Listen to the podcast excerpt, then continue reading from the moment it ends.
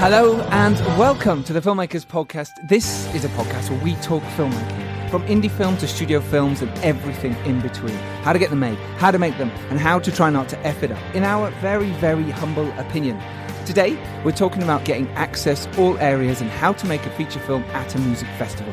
I am Giles Alderson, director of the psychological horror feature film The Dare and the vampire documentary World of Darkness, and producer of horror comedy A Serial Killer's Guide to Life. As always, we're coming at you from Just Voices Studio. It's a brilliant studio, very reasonably priced. If you want a Central London studio without the Central London prices, this is the place for you. Visit them at justvoicesagency.com.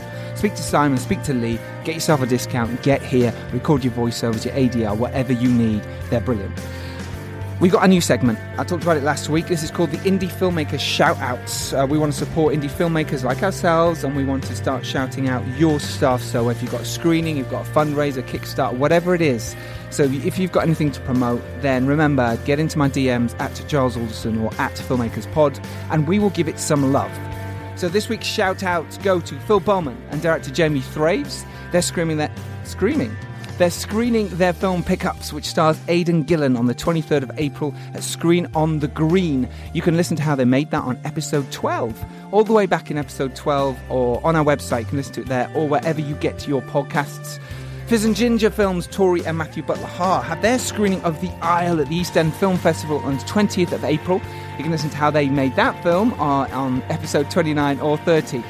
Now, some fundraisers. Kyle Hessler has his Preacher 6 movie on Indiegogo. It's billed as Taxi Driver meets Sin City. If you like the sound of that, go support him. Stuart Hanna has made his short film called Holding the Rain. That is on YouTube. You can listen to that. You can listen to it. You can watch that on YouTube. Uh, that deals with mental health. Head there now and watch that. That's amazing little short film. Um, and Mark Zammit has got his project Homeless Ashes on Indiegogo, which would love some more filmmaking funding love, which would love some filmmaking. I've wrote love twice, that doesn't make sense. Which would love more funding love. There's many more. I will keep promoting those over the coming weeks. Thank you very much. Subscribe to us on iTunes. Remember, getting us rocking up the charts. Listen to us on SoundCloud, Podbean, TuneIn Radio, Stitcher, Powercast 969, Tribulation Saints Radio, Overcast, or the Britpod scene. Yes, we are getting around, and yes, we are on loads of things you can listen to us and find us on. So, joining us today to talk about filmmaking is Bryn Higgins and Oliver Veysey. Hello, boys. Hello, there. Hello, Giles. How you doing? You all right? Very good, thanks. Good, good. First time on a podcast. Is it you really? It's Your very first exciting, time? yeah. Oh, popped your cherry. Yeah. You like that? I don't know if I like that. We'll go with that. Um, Bryn is a British film and TV director and producer who has directed Emmy award winning shows, including the brilliant episode of Black Mirror, which was called The Waldo Moment. If you've not seen that, go see it. It is fantastic. He has made documentaries and high profile single dramas and series, including Garrow's Law, Endeavour, and Silent Witness. He was BAFTA nominated for originality and selected for input with his Channel 4 thriller series, The King of Chaos. His period drama London Hospital for the BBC was twice RTS nominated for Best Drama Series. Bryn's feature films include Unconditional, which is a darkly comic transgender romance written by Suki Fisher and starring Christian Cooke and James Bolam, and Electricity, which is fantastic, which stars Agyness Deyn, which has won a National Film Award and was distributed by Netflix. Bryn's most recent feature, Access All Areas, which we're talking a lot about today, is a kaleidoscopic road movie. Um, it stars some amazing people, which again we're going to talk about in a little while. And also joining us is Oliver Veysey.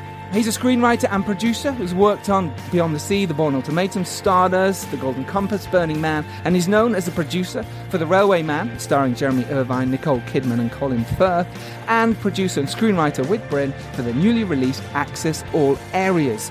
Uh, he's recently won the National Film Award for Best Screenplay for Access All Areas, and together uh, they won the Royal Television Award for Best Film for Access All Areas. Welcome to the show. It's a huge welcome to the Filmmakers Podcast, Bryn Higgins and Oliver Veysey. Thank you. Thank Very you nice again. to be here. Thank you. Yes. Lovely to be here. That was a nice long intro, wasn't it? Yeah, you do it well. Thanks, man. You boys have been I around a feel, while. pumped- I feel energized. Yeah, man, it's good. Listening back to keep to it your up like that? Uh, I know yeah, you've hey, got to keep oh. it up. Filmmakers out there are going, "Come on, then, give me something interesting." Yeah, yeah, yeah. You boys Where do we begin? I know. Well, let, that's a perfect way to start. Where do you begin? How did you start the beginning, Bryn? Let's start with you. How was your journey into, you know, BAFTA nominated? Let's go. How did you Oh, start? where did I start at the beginning of the beginning? Start at the Not- beginning not of the just beginning. Access All Areas. Yeah, yeah. Uh, I oh well, it does go back to practically the ice age, but um, Oh, nice. yeah, no, I was at the um, Royal College of Art, Yeah. and then did pop promos. Worked uh, for Factory Records for a while. Oh, did um, you? Things like that. I did with some friends, and then Did you make? uh, Did you? Were you making? I produced more then, and I produced the 1990 World Cup um, Happy Mondays type thing, and all Wow. those things. So yes, That's cool. that's going way back. You see. so yes, and then uh, working at the BBC, doing documentaries, Yeah. um, and working as an independent filmmaker. Basically, I'd say, I'd call it filmmaking. That's one thing for me, rather yeah. than just a producer or director. Mm-hmm. Particularly with documentaries, it's you do it all in a way, Yeah, and I do. think it's incredibly important to sort of know all the aspects if you can. Yeah, you know. yeah. How did you get into your when you first started directing? Then obviously you were making documentaries. How did that come about? What was it? Was just like oh, you direct this one as you. Um, really, from making the short films Mm-hmm. that I'd done, um, both at the Royal College and after, the BBC then offered a job. In those days, it was hard. Very, it's even harder now, I suspect, but it was very hard to get a job. They just, yeah, put me in on a sort of trial period, and I guess I came up with ideas and, and made creative documentaries. Is what I would say. They weren't so much observational. They were. They had a lot of filmmaking in them in a way. Mm. Um, you were testing the waters with your well, a bit, creative yeah. You're trying yeah. to really. I was interested in storytelling and, and drama. Okay. Um, uh, uh, although, again, learning that discipline of sort of observing, researching, making something as authentic as you can Mm-hmm. gives it that feeling that I think is it's going to be original if it's authentic. Yes, it is. And did you did you start doing TV first, or was it directing wise, or did you go straight into your feature film? I get all my references tend to come from film. So Mm. funny you mentioned Taxi Driver. That you know, as a kid, was a film I went to see at the cinema. Kind of sneaked in, and I would say I came out a different person from seeing that film. And I Hmm. think it was in a double bill with Assault on Precinct Thirteen or something like that. Okay, it just changes your life, yeah, it sort does. of thing. So, so had that thing. Of, Similar experience with Raiders of the Lost Ark, but Yeah, not quite as. Well, Raiders of Waited. the Lost Well- was it, it, it was always that. It was Raiders of the Lost was just amazing, wasn't it? As a kid watching that, it just blew you away, right? Like, And I never thought from that though I could be a filmmaker. I didn't watch that and go right. I can make films. It just felt way too out of my league in terms of. Yeah, I mean, It's funny. I, was, I went to a dinner thing, you know, with, with all the directors at the London Film Festival a couple of years ago or so, mm. and we got asked to sort of say what we were there for and what was the film that made us most want to do it. Yeah, And the film that was mentioned by far the most was Star Wars. Yeah. It was ama- not just like there were some Americans there, but there were guys from Lithuania or you know all over, wow. and they were talking about, oh yeah, my dad showed me this film and or whatever it might be, and I was a it bit did young to see that at the cinema. no, it wasn't. This was the thing they were watching VHS or whatever. You got it on VHS, I'm Sorry, sure.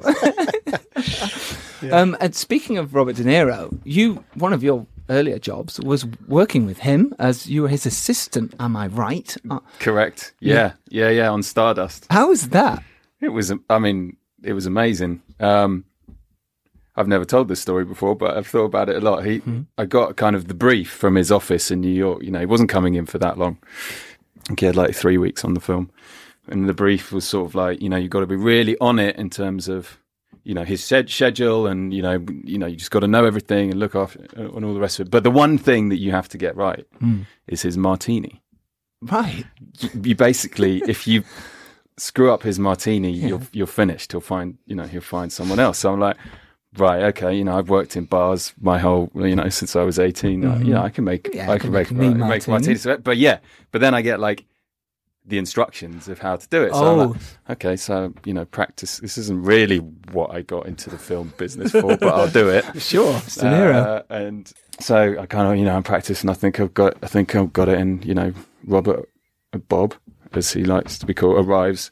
Hmm. And, you know, we're walking down to set on the first morning and he kind of turns to me and goes, I'm not going to do an impression of Robert De Niro. He turns to me, like he turns to me and goes, Oliver, do you know how to make a martini? And I was like, I think so. Bob, I've been, you know, I've been practicing. I've got, anyway, he goes, okay, this is how I like it. You got to freeze the glass, you, you know, three olives, a little bit of juice, over, you know, ice chips in the glass. It gives me like, again, reiterates these instructions. Mm. and he turns to me and puts this kind of iron grip on my shoulder and just goes, Oliver, don't fuck it up. Wow. I'm like, what? uh, okay, Okay. I'm like, Okay, Mr. De Niro. like terrified in his trailer, like shaking the martini, trying to like throwing it all over myself. Trying anyway. He he. Uh, I think he enjoyed the martinis. well, you stayed in the job, so I, you stayed, I lasted. lasted. I lasted. You And, Um, lasted. he, yeah, he was he was great. I was, you know, I asked him for advice and stuff, and he was like, "Don't fucking ask me for advice. I'm not. I'm not. Mm. Did he? uh, yeah, that's not what That's I do." Brilliant. Uh, Thanks, which Rob. I appreciated. You know, Really? And, yeah, uh, but he was just really. Um, I mean, it was extraordinary to see his focus and had the set would just go completely silent whenever he was there. He was completely on it, or as you would expect. Uh, one of the funniest days was watching him and Ricky Gervais. Right. Uh, I can because- imagine. So different. because- yeah, yeah. Rob Bob was looking at him, just going like, "Who, like, who is this man Yeah. who like is forty, like take forty, and he's still improvising?" And Still laughing. yeah, but you know, to you know, normally Bob was like two takes, nailed it, gone. Mm. Uh, and that day, he was like, I, I thought he was gonna uh, not be that impressed, but they got on like massively, and I think he went on to be an extras. He did, yeah. a- as a result of that day. So he, did, you know, he was he didn't mind. He was just, but That's really cool. but just very cool to see someone. I guess that focused, and you know, you realise that's what it takes. yeah, you've got to be that high level all the time. Your brain's got to be on it, on it, on it. How did you get the job? I'd literally just come off um, Bourne Ultimatum, was looking for another job, so I was in kicking around Pinewood, um, and then a lot of the crew, a lot of the crew went over and, and worked on that. So, I and think- how did you get Bourne Ultimatum? I, just want to try and get back. How did you? Because people will be going, wait a minute.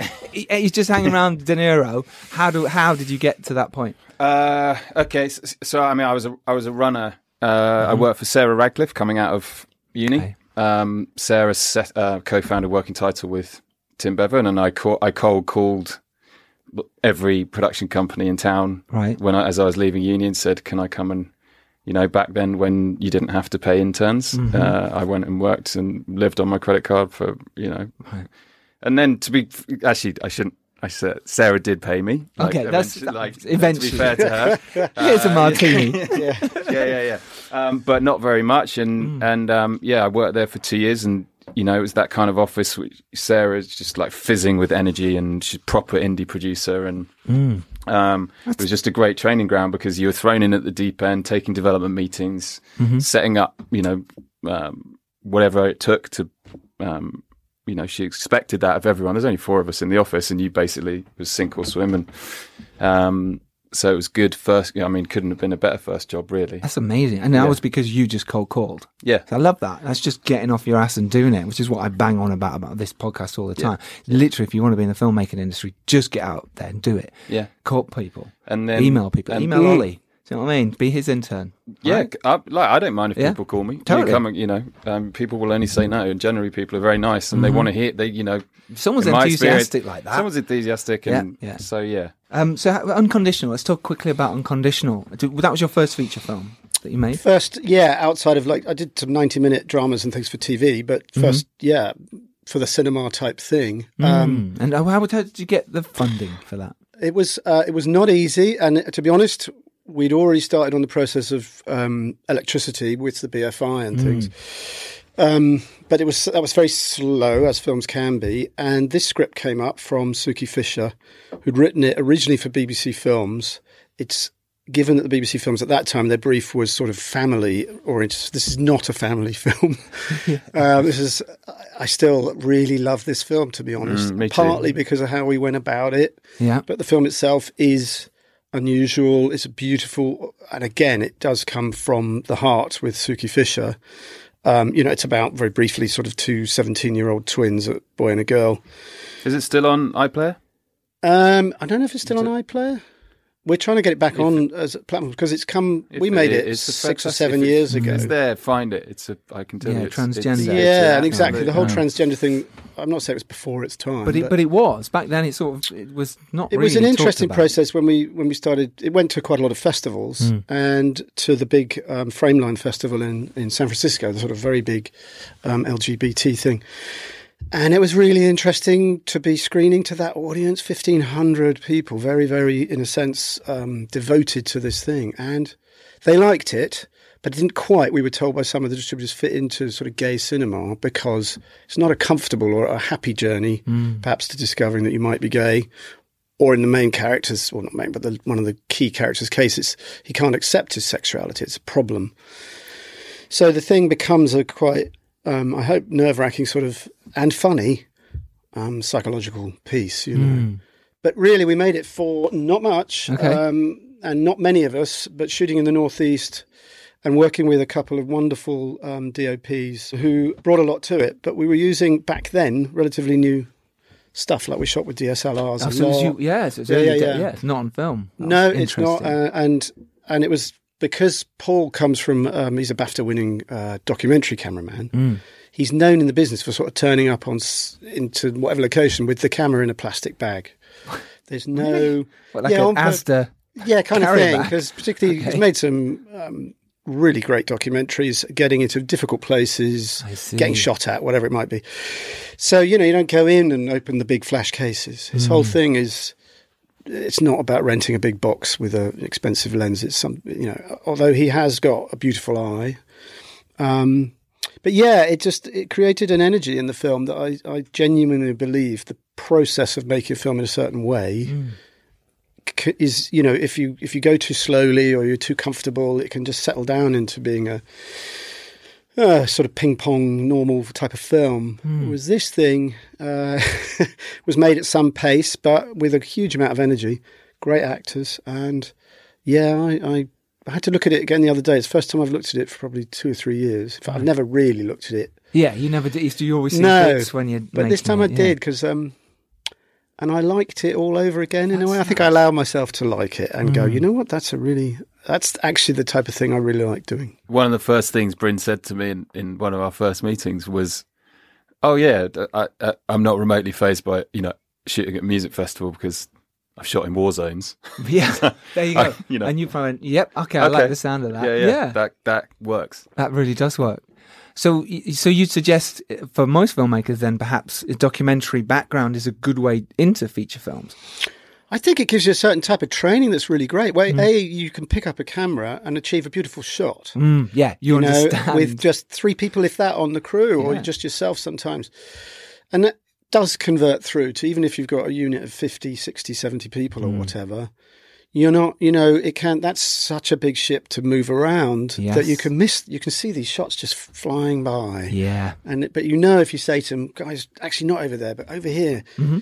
it'll all just fall apart. So it's painful sometimes. Right. But uh, that's why I like, if you can, you work with a second camera there or, you know, a mm-hmm. second unit that's with you quite a lot and you they can do extra things, a mm. lot of things that will find their way into a film. Because I think, again, it's nice. And obviously, access all areas.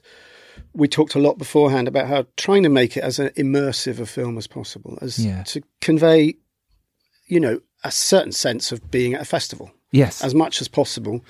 which you have done. I mean, right? I mean, it's it's it's filmed at a festival, filmed at Bestival, Yeah. which we'll get onto. I I want to Yeah. keep going. So for for me, you unconditional led to electricity, which you said you were working with the BFI at the same time. Yeah, I think what really helped was though unconditional. BFI saw that and they liked it. Yeah, I and bet so helped we massively. Sort of then it really went ahead on electricity, and um, we brought you know similar disciplines to that. I hope in the sense. I mean, Agyness is a beautiful natural actor. Um, Well, it was her first ever sort of role, right? As far as I know, she'd done bits of stuff, but, Okay. you know, ranging from Clash of the Titans. To, oh, was she in bits? She was in bit of that, I Ah, think. Okay, okay. but not carried a film. No, and she carried it. She was amazing in it. It was a beautiful film. If you're not seeing Electricity, go see it. It's a really cool film. I think you did wonderfully well directing it. It's so good. Well, it's funny because she, yeah, I think she she pretty much was that character in lots of ways, and of course she had all this experience as a supermodel. Mm-hmm. I- You know, honestly, we sort of cast her partly because she is so charismatic, but also because of what she screen tested so authentically. She comes from, you know. Um, Somewhere just outside Manchester, I can't remember Uh-huh, it's called. yeah. And that's what she's kind of like, really. And she's been through quite a lot. By the age of, you know, late 20s, she'd, She'd, yeah, She'd if really you're traveling around the world all the time, meeting lots of people, it's yeah, you, you and grow you know, up. it's a mad world, the Yeah. world of uh, And she, modelling was, and, and she was happy to screen test. It wasn't an issue at all.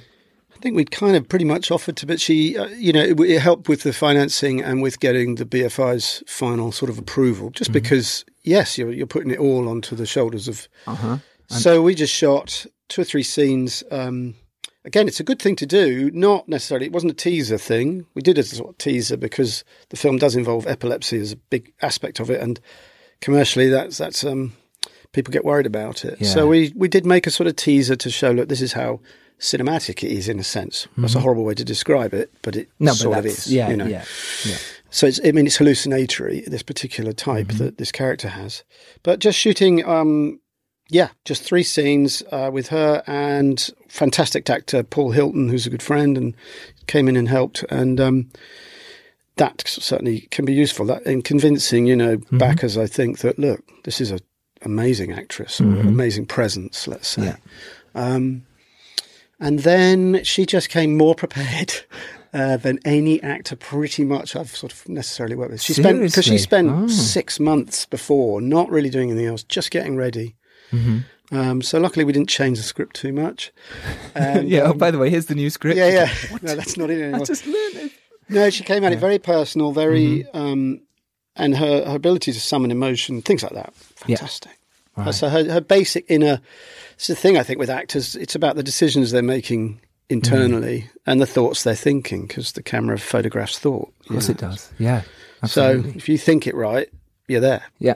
Yeah, and how do you like to work with actors? Do you do you like to shape a performance? Do you leave it to them, or does it depend on who it is? Well, because we're talking about like filmmaking, Mm. for me, um, it's changed a lot. When I when I I remember being at film school and just being really scared of just shy, you know, and Mm. talking to actors and not realizing, and also because yeah, you had no money, and so there was that thing of like you're trying to get actors to do it for not much or whatever it might or nothing. Mm-hmm. It can be really it puts you in a potentially kind of a difficult, embarrassing place. Whereas what I've come to learn is actors just are the most collaborative playmates in a way. you know, they I've, I've asked actors to do the most absurd things, and they will do it when they really probably should have gone. I don't know about this. Yes. yeah. You know, why am I doing this or whatever? And you you have to stop yourself sometimes of going. Actually, yeah, I don't I don't think you need to sort of walk that way or whatever it is. Yeah. you Yeah. know. I know what you mean. Um, And now I just I love it because you you talk you talk psychologically to them and that mm-hmm. and then they do that thing of converting wherever this character's at, whatever there's going on in their head. You know, good actors always will go, yeah, I could do that, yeah. and they mean I know how to convert that and portray it without necessarily you know making a big statement of it or mm-hmm. sort of blaring it out, and that's where it gets really wonderful. Then I just you sit and watch them go, yeah, you did it, you gave us that thought. Yeah, just that little thought. You just, sometimes it's just a seed you give them, and they'll they'll run with it and find them out. You go, yep, that is. Yeah. Whereas other times it can be too on the nose. I, I, I had to pull myself back sometimes, where I'd, I almost like directing by numbers. It's not, but I say, okay, try that, and on that line, and suddenly that you can see them going, oh, he said on that line to give me this thought or this. Oh shit, no, and now it looks like it's staged. Mm. So it's a really fine balance Yeah. directing to to not be too full on, but at the same time to try and shape a performance. But actors, like you say, they're wonderful. They can really they take it on. They're on screen. It's Yeah. their face at the end of the day. It's their their name. Yeah. They don't want to look stupid. They want they want to really put it in. So That's Yeah. their buzz. That's It's what their buzz, That's yeah. how they live, isn't It it? you know, yeah. really. And they and so and they love to obviously work opposite other actors who are doing the same thing. I Mm-hmm. Think, but yeah. So I I tend to try and tell them, you know, kind of what this is the shot, but you've got all this area you can go to if you Mm-hmm. want. I we sort of thought it'd be good if you might be over here because the light's lovely or whatever, you know. Yeah. And they always sort of know that. If, but really, try to give them that freedom. Um, there's a my favorite one of my favorite directors is Jacques Audiard, you know, Mhm. Rust and Bone Yeah. and these things. And there's a brilliant um, making of of Rust and Bone. oh, is there? Oh, I've Well, not seen this. One. but yeah, it's pretty good because you do Okay. see so you see him, you know, directing these scenes, and and what somewhat reassured me is a it looked like the sort of film sets I've worked on. I was like, Oh yeah, Mm-hmm. everybody else is chaotic too. but also, um, That's great. he'll be standing there. You you know, you see him just chat, talking to Marianne Cotillard in the hospital scene, whatever it is. He turns around. I'm not kidding. He just goes, "Action."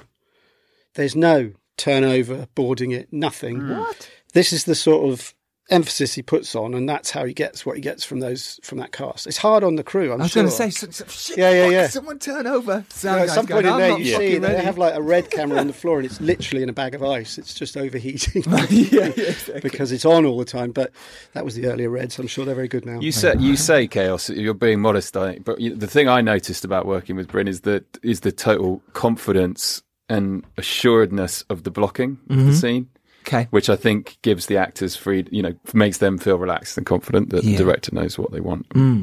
You certainly seem to always. Uh, Yeah, know no, where that you- is true. Yeah, yeah, yeah. I think it's it's because you want to get into the scene as fast as possible. You can waste so much time on blocking if you're not clear. I always, I always have a like a floor plan, not necessarily Mm-hmm. a storyboard, because I think a they take so long to do, but also you always have to vary from. Of course you do. You Things didn't change when you arrive there on the Yeah, day. exactly. It's- Oh, the sun's not there, or whatever it Uh-huh. might be. But basically, you you you know you learn the simple craft, don't you? Of, well, it'd be good to shoot towards the light or across it, yeah. Mm-hmm. not with it, and things like that. And then you can talk to the actors. But I, again, blocking it with the DOP, rehearsing the scenes with the DOP in the room, Mhm. and without you sort of giving all your attention to the actors, but I definitely kind of look at the DOP and you know we're all making hands. Yeah, signals that. You can see it shot there. Yeah, yeah, yeah. And he's going, uh-huh, Uh-huh, uh-huh. uh-huh. and exactly. And then some DOPs, you know, I, I do like DOP to be a director of photography, like we all, Yeah. that they are. It's their photography in the end. Absolutely. So they might suggest something great, but Mm. yeah, I just find that, especially with films like Access All Areas or any any low, well, it's not low budget, but any I know what you mean. budget, you know, scheduled tough film. Mhm. You need to get at that scene as fast as possible to have more time with it. I think. Yeah. Um, That's great. And Ollie, when you were, because obviously you produced for a, a while now, but when you worked on the Railway Man, you were working with some some big talent on that. And what did you learn making the Railway Man then? Because that, that must have just been like you know throwing yourself in the deep end and working on something as big as that, and shooting in Australia and yeah, I mean, period piece as well. yeah, it was uh, three continents, a big international co-production. The you know one of the the biggest part of my role was putting that together with with Andy and that side of it. And the amazing cast you got. I can't take any credit for that. That was Andy's relationship with Colin from the after the Girl of the Pearl Ring, um, yeah, which and he then- produced. which he produced, Colin and and and yeah. um, this was a story that was really important to tell. Was extraordinary. It was so everybody wanted to do justice to the story, and then it was about finding a way to make it a movie, a compelling story that could, could exist in, and finding a structure that worked. Mm. You know, it took 14 years from when Bill Curbishley first optioned the book and brought in Andy as a producing partner, and then I came in later. Mm-hmm. And once you know, Colin had just done the King's Speech, obviously. So once Colin wanted to do it, it started. The pieces started to move. But even then, you know, it was a twenty million dollar budget. Um, It was tough. Uh, we just about had the international sales numbers. Wow. And that's with Colin Firth, Nicole Kidman, and you're already going, we're struggling. It's Yeah. a 20 million pound film, and they're still going, the numbers might not. Yeah, match. but it, you know, it was tough. It was about torture, and you know, oh, it's not really about that. It's about redemption, as Mhm. you know, anyone who's seen the movie knows. Um, but yeah, the subject matter um, caused the problem. But yeah, absolutely, we were right, right up again on the edge of what the pre-sale figures would allow, and and I don't think we could make it now. Like the, the international sales market, Really? uh, which we can get onto or not, but Yeah. the the we Andy and I talk about this a lot. You you just that market where the film had the value in the important territories like Germany and Mhm. the UK and Australia, and um, we didn't sell, pre-sell the US, but the way that you put those productions together um, with the value because of Colin and Nicole, and Mhm. even with those stars now, the films that market is just vanishing before our eyes. So And it'd that's only the be- big problem for that level of of drama. Um, Wow. and So it'd only work if it, say, Netflix said, right, we'll come in and fund this. Is that that's that's the way it's moving? it seems to be um, Right. that that that you that know, level of budget is just not worth I it. think there were three made in the UK last year, um, of ten million pounds Mhm. plus, um, and uh, I think it's a problem. It's something we're talking a lot uh, about um, as producers Mhm. uh, and looking for solutions because there is basically a twenty percent um, gap in those budgets that just cannot be filled by international sales now. Wow. Uh, so, you know, you can make it for you can try and make it for six million pounds, Mm-hmm. um, but does the you know with we talked about the Crown earlier, Mm-hmm. the production value, the extraordinary um, work that's being done on TV, you have to offer cinematic Quality. audiences something better than Yeah. Mm-hmm. than than that. We think um, so. You know, do people want to see the six million pound version of the Railway Man? I don't think they do. Right. Um, so there is a, a question uh, and a problem that needs to be addressed. what do you think? What do you think the way forward is at the moment? I don't know if I'm allowed to. Uh, I don't know if well, I don't know if this is the right forum. Um, but but we Well, well, you, we, could, you know, you know there you know we think um, well there's uh, pact and I think the BFI agree uh, that there is scope to create a 40% tax credit in the wow, UK. that would be amazing. for films that qualify under very strict criteria Mm-hmm. um, that are indigenously British um, and A very working title. at, at a certain movies, certain level. yeah, at a, at Okay. a certain level. Um, but they're films. Yeah, they are those. You know, they're not not. We're not talking about the. Um, you know, super high end studio films that Mhm, do very well out of the tax credit sure. here, which is a fantastic success story in It the UK is, and yeah. bring a huge amount of inward investment and do wonderful things for the crew. And Mm-hmm. you know, they benefit uh, financially from the from the twenty percent tax credit. It works out twenty percent. Um, now, I don't, you know, I don't think there's any suggestion you should increase the tax credit for them, and it's probably not for the smaller films either. But that for that Niche. sec- for that, you know, yeah. five to fifteen million pound film, Mhm. which is um, which is where you can take, which are you know specific culturally um, enhancing, Mm-hmm. um, where you can take risks um, that audiences want that are original and unique. Mm-hmm. Um, you know, they're vanishing. They're vanishing before our eyes, and and it's you know we can see what's happening. Everyone can see what's happening in cinemas and how tough it is to um, because you know most movies don't work.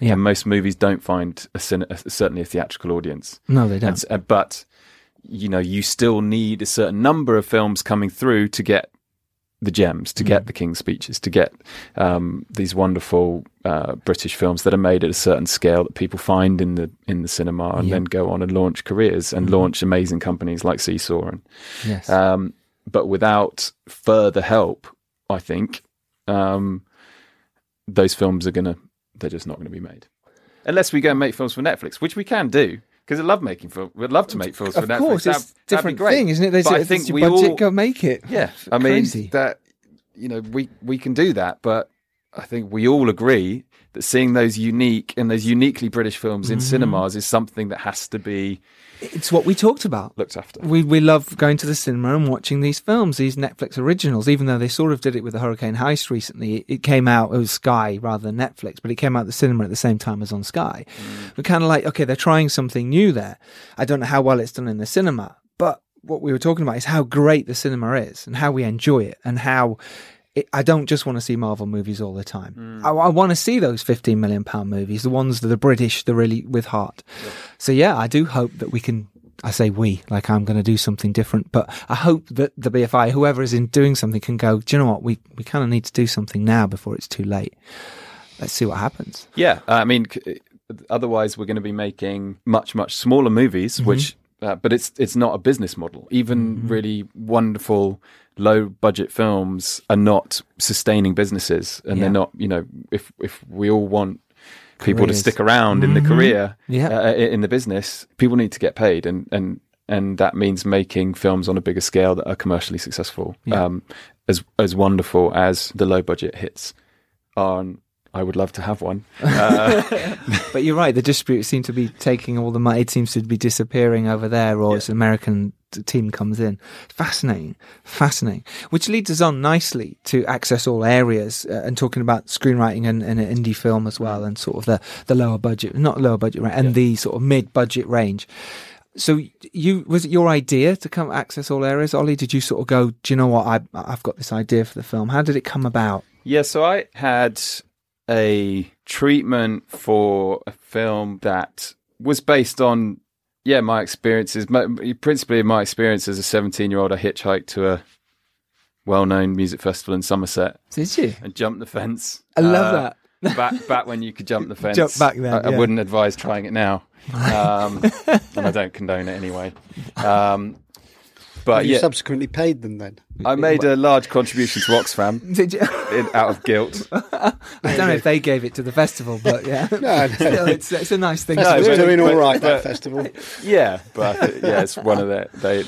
It's a, they're a big Oxfam supporter, aren't they? yeah. Um, so that assuaged some of my guilt. But uh, that experience, and you know, over time, over that Mm. period period of time, I went, you know, would go to a lot of festival. It was a big part of my life and my friends' lives, and and Yeah. I had this idea.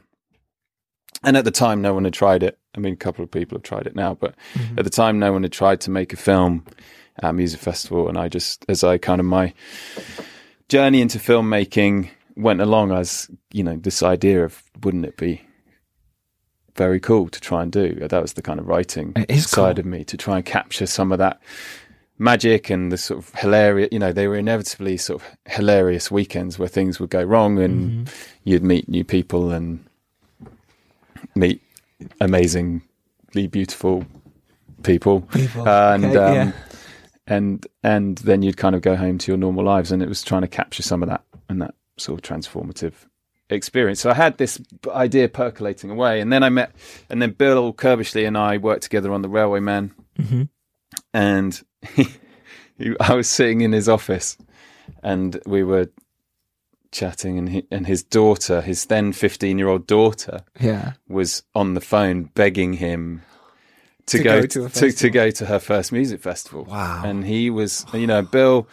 Bill's the manager of the Who and and Mm-hmm. Judas Priest and formerly Page Plant and and um and he was, you know, he's grown up around badly behaved young men his He whole life. understands what and he, at a festival. he's like quite protective, Mhm. uh, understandably. So he's like, right, you can go to your first music festival, but I'm sending this young man with you. And he picked this kid out of the mailroom, and This was- kid went, "Oh my and god!" like, "You're going to take my daughter to a music festival, and if anything happens to her, you'll answer to me." Jesus. Now, Bill is a lovely, generous, like one of my favourite humans. Once Uh, you get but, to know but he's not to be trifled with. so the boy, okay. so he goes. So the boys like, oh, okay, Bill, yeah, sure, uh, you know. Uh, they so they go off to the festival anyway. The boy's terrified. Mm-hmm. The girls and girls and her friends mortified that they're Uh, this stuck. this stuck guy, with yeah, this, this, kid, loser. yeah, yeah. Anyway, they predictably they you know, they walk through the gates and within 15 minutes the girls have ditched him. Wow, wow, and he's So shitting. So, so, so, and I think actually this isn't made up. The next thing anyone saw of their daughter, Bill's wife, saw her live on the BBC on some random bloke's shoulders in the mosh pit watching Muse, and, it's like, Oh, man. you know what's going. So it's like that's just it. That's just a great setup it is a great for a movie, and and kind of those two stories converged and developed over time, and Mm-hmm. and then obviously um, started talking to Bryn about it, and the script script developed. And kind of Access All Areas came out of all of that. So it's about teenagers fleeing their parents to go to a music festival, which was shot partly at Bestival. Uh, and it's. Do you want to describe any more than that about what it's about, or shall I just play the trailer? Play it.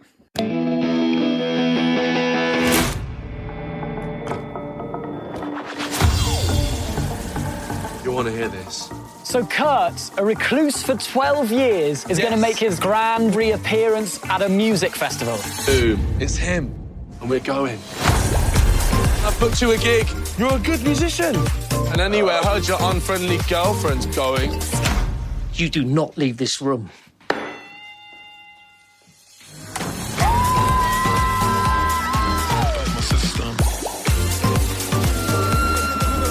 Mia! You've run away with Mia. We're going to a festival for the weekend. The journey starts here, boys and girls. Find some better clothes. Xavier's band is playing at the festival. Yeah, so is he. I've just come here to see someone play. Kurtz. No one actually thinks he'll show.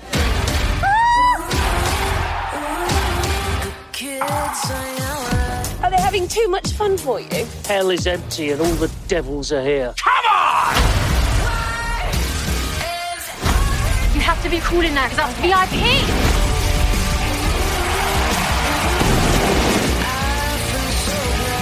What are you doing here again? Came for you. Eat your fear. Eat it. He's here. You want music, you play your own. Nobody wants to hear me play. There it is. I'll make an artist of you, yeah? yeah?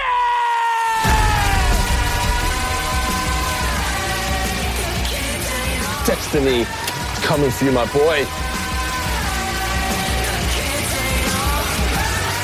Play it.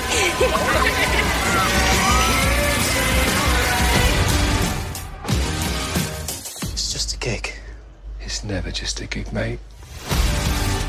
I mean, it's it's really cool. I mean, it's such a great idea, right? So, how did you two get connected from that? Uh, actually, I think through the line producer, wasn't it? Um, the Hey, it's Kaley Cuoco for Priceline. Ready to go to your happy place for a happy price? Well, why didn't you say so? Just download the Priceline app right now and save up to 60% on hotels. So, whether it's Cousin Kevin's Kazoo concert in Kansas City, go Kevin, or Becky's Bachelorette Bash in Bermuda, you never have to miss a trip ever again. So, download the Priceline app today. Your savings are waiting. Go to your happy place for a happy price. Go to your happy price, Priceline. This episode is brought to you by Etsy. Sound the gifting panic alarm. You need to get an amazing gift. Wait, no, the perfect gift. Relax. Now you can use gift mode on Etsy. Gift mode on Etsy takes the stress out of gifting, so you can find the perfect item for anyone and any occasion. It's easy. Just tap or click gift mode on your Etsy app or Etsy.com. Then answer a few short questions about who you're shopping for and what they like. And gift mode instantly gives you curated gift ideas based on hundreds of personas. Now it's simple to find gifts made by independent sellers for all the people in your life. So whether you need a housewarming gift for the new homeowner or a birthday present for the pickleballer, gift mode has you covered. Need to find the perfect gift? Don't panic. Try gift mode on Etsy now. The wonderful. I, lo- I love that you're both Yeah, he's remembering saying- right now, going, uh, Yeah, yeah, no, no, no. Yeah, it was Andy, who's a brilliant Australian line producer, Yeah. um, quite a character in his own right. Yeah. And um, he mentioned something to me, and I, and then we- people spoke to people and so forth. Yeah. And I went to meet these two in Bill's office, which is a quite extraordinary place. It, for me, uh, growing up, The Who were actually Yeah. a, quite a big band, you know, cool to say the fuck. least. Yeah. You were like, I Um, don't care if I get the job. I just nice it was just you, I'm going to the Who's office. Exactly. yeah. and it is something else. It's you Mhm. know with pictures everywhere and signed and God knows what. So, Yeah. But really, in meeting these two guys, uh, obviously the script itself is comes from a very authentic place, as Mhm. Oliver's talking about. It comes from real, real experience or real uh, knowledge of of all of this stuff, um, and a very good grounding in drama and the structures of that and things like that. Mhm. Because you know festivals, whilst enticing and you'd think and definitely cinematic, but they're not structured. Sure. Um, you can't ask people to stay in a certain place. You can't ask the band to play well, again. and stuff happens, crazy stuff, but that's not a story per se. Yeah. You know, uh, as Mm. you start to want a film to sustain and build for 90 minutes or whatever, you need as much story as possible, you know, but the balance, I think, was slightly to be struck between that and not, and keeping a sense of the chaos that is going to a festival with 26 stages playing at once and you name it, you know, and, Yeah. and people pulled all over the place.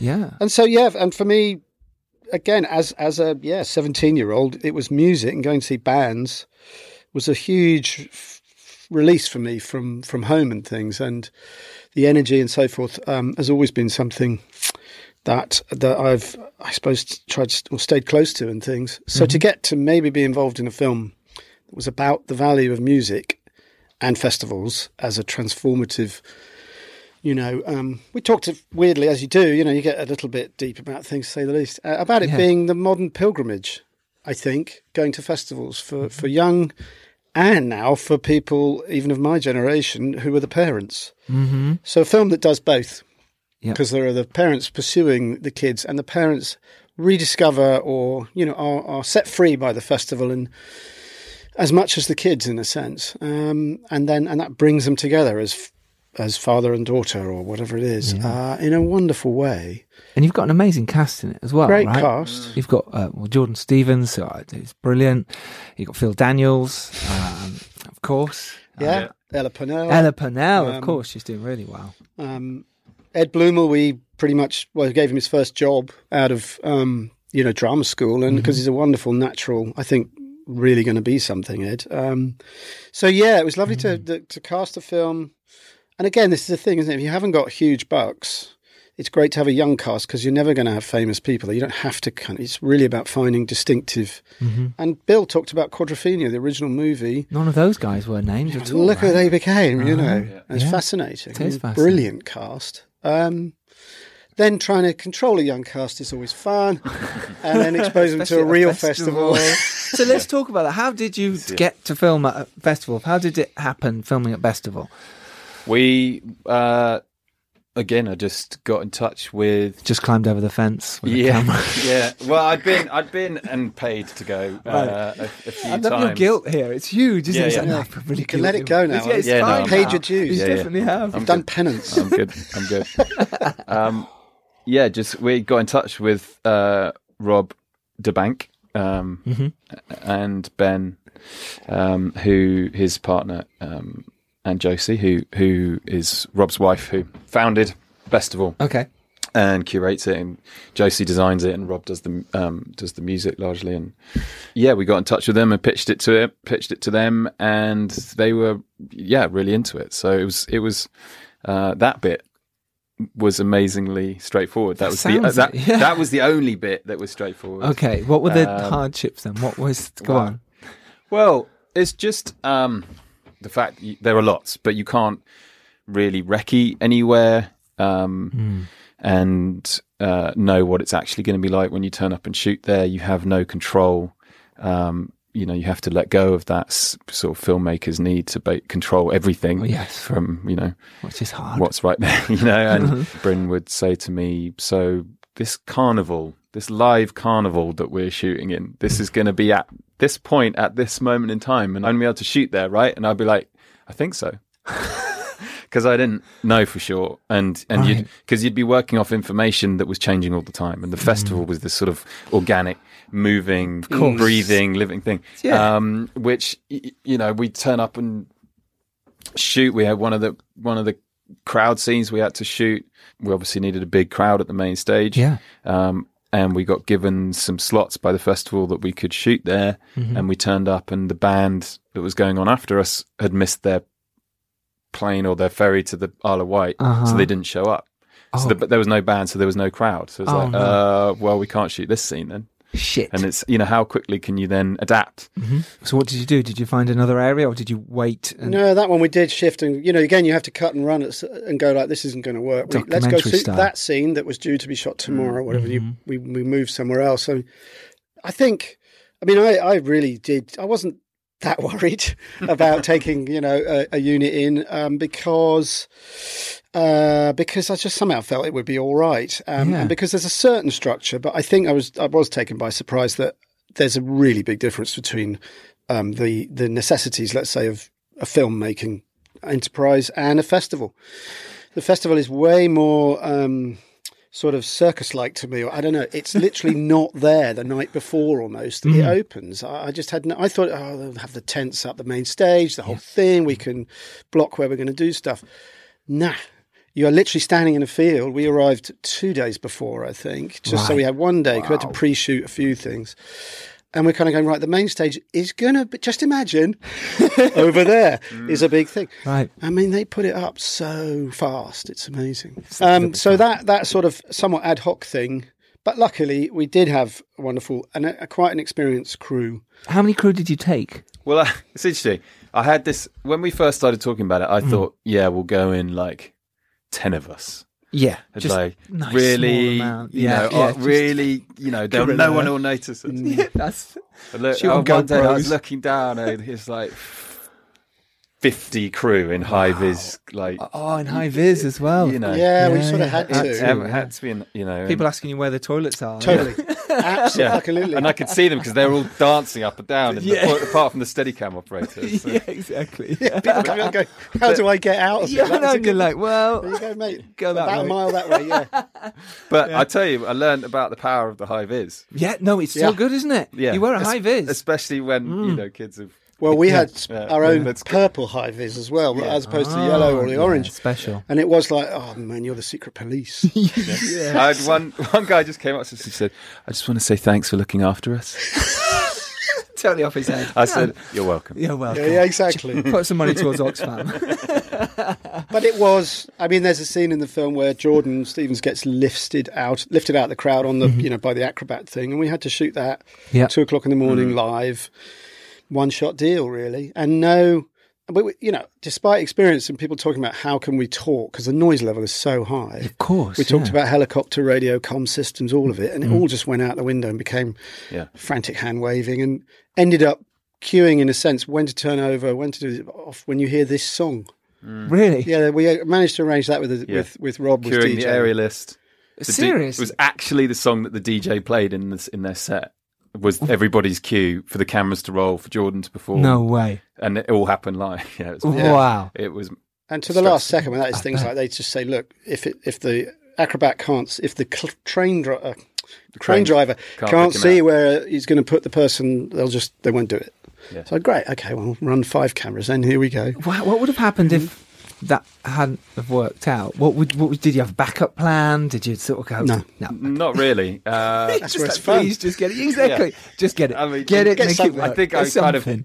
kidded myself that we could do it the following night, but that was it. You know, that was Right. that was really the moment. So there was, it was kind of, it was, there was a lot of that. Um, Had you scripted pretty much everything? And you, it was, well, I was going to say, yeah, the the the the production draft of that um, ch- changed quite a lot as the realities of shooting there became apparent. A lot got stripped out Mhm. uh, of of the first. You realise what you can do in three days is limited. You know, we didn't want to run around. You know, certainly not. Ru- you know, try and just shoot on the fly. That wasn't the approach ever. Um, so we pulled a lot out of the festival. Um, the whole mum and dad storyline. yeah, That a, a lot more of that used to happen within the festival walls I see. and that got stripped out to Mhm. basically to give us control so we could shoot on other days at other times in different locations um, and i think one of the big production successes um, that bryn pulled off with murray mckeown our production designer and and the director of photography is you I, you- I don't think you ever really know what was shot at festival and what was shot on our set in in bristol you know for sure. You because don't. the yeah. the you know we didn't have big we didn't have the money for big extras days so we couldn't really populate we could we couldn't really populate Mhm. our set in Bristol and yet you know you don't really know I think when you leave festival so you know we shot for 4 weeks in a field in Bristol Right. um, but you think you're still at the festival that's incredible. Wow. Yeah, I mean Clever. CGI again. We we did with the second unit shooting, sort of getting plate shots and things, so we could put that into the background. But I I, I agree. I'm really pleased with that. The you don't really know, um, and we you know filmmaker wise, we chose um, to to shoot with. Um, Really nice lenses and stuff, um, the Cookes and stuff. So it gave it all a look, and it all had that widescreen kind of quality that was really helped to just all bind it together. It does you look know. stunning. It does Yeah. really look Mm. nice. It's it does Tony look Slater Ling, beautiful DOP. beautiful. So, yeah. it's high end. It's gorgeous. It's uh, how did you manage to like say control the crowd sometimes? Like if it was sometimes people. The, I'm not saying extras, but the guys who were actually there at the festival were they? Did they play up? Obviously, because they see a Yeah. camera. Well, there, I looking mean, in it. we did. okay, forgive me for if it sounds name dropping, but we did the same thing on the Bourne Ultimatum at, at, at, at Waterloo when that Mm. sequ- I don't know whether you remember that. Of sequence. course, I remember that wonderful Yeah. sequence. Matt Damon's walking Yeah, so through. that and- was so that was a day. It was basically 20, 20 extras inside a rope. We literally had a rope and moving around through the crowd. So you're blocking off the nearest eye lines to the camera, preventing people from looking straight down the lens. And that's about as many extras as we ever had on any one day. And you're so you're basically creating a field around, the camera, and you're moving within. I see. So you don't control. You can't. You know, you, you Impossible. yeah, people are there to enjoy the festival first, so um, we can't like Mm. you can't like block off roads and go, sorry guys, we're shooting a Yeah, movie. you can't come through here. because Right. Yeah. people really Don't well, like that. they, they they they don't like they don't care Certainly don't care and about and, your film. and, and they don't no exactly. So there's a lot of outtakes, a huge reel. There's of a long- stuff long reel of Do outtakes. do things. Do- and That's right. kind of funny, but yeah, you just have to. It's a little bit of the documentary thing. You just remind yourself this is not our festival; it's their festival. yeah. Which is why when we shot the scene at the toilets, we ended up with that scene being a couple of. Th- I mean, one we were designated a toilet to, Yeah. to be Uh-huh. To using film for that, the yeah, for and um, That was one of our Yeah. Like the Did door we didn't need to open. shoot that one at well, the we festival? just picked it. We said, "Oh yeah, you have to shoot the outside because there's a line of fifty toilets and all that." We just Yeah, had you to pick a toilet didn't. which two people were having sex in. Right, right. Yeah. So you know that was it. Oh, well, let's move to another one then, kind of thing. And yeah, There was But kind of the witching it. hour between like six, seven p.m. where people were kind of charging back from the campsite, Uh huh.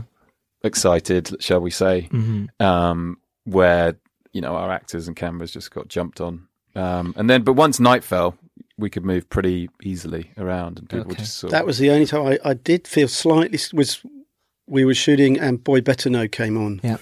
and um, we were by the by the mixing desks and everything, and just got complete track because kind of come they come over the hill literally. Literally You're in a just bowl as the main stage is in front of you. Yeah. You look out, and it- as soon as they started, like it was like you know the Living Dead, thousands of blokes just- Build it and they will come got- type kind of- moment. Yeah, and they Yeah. just running like ah.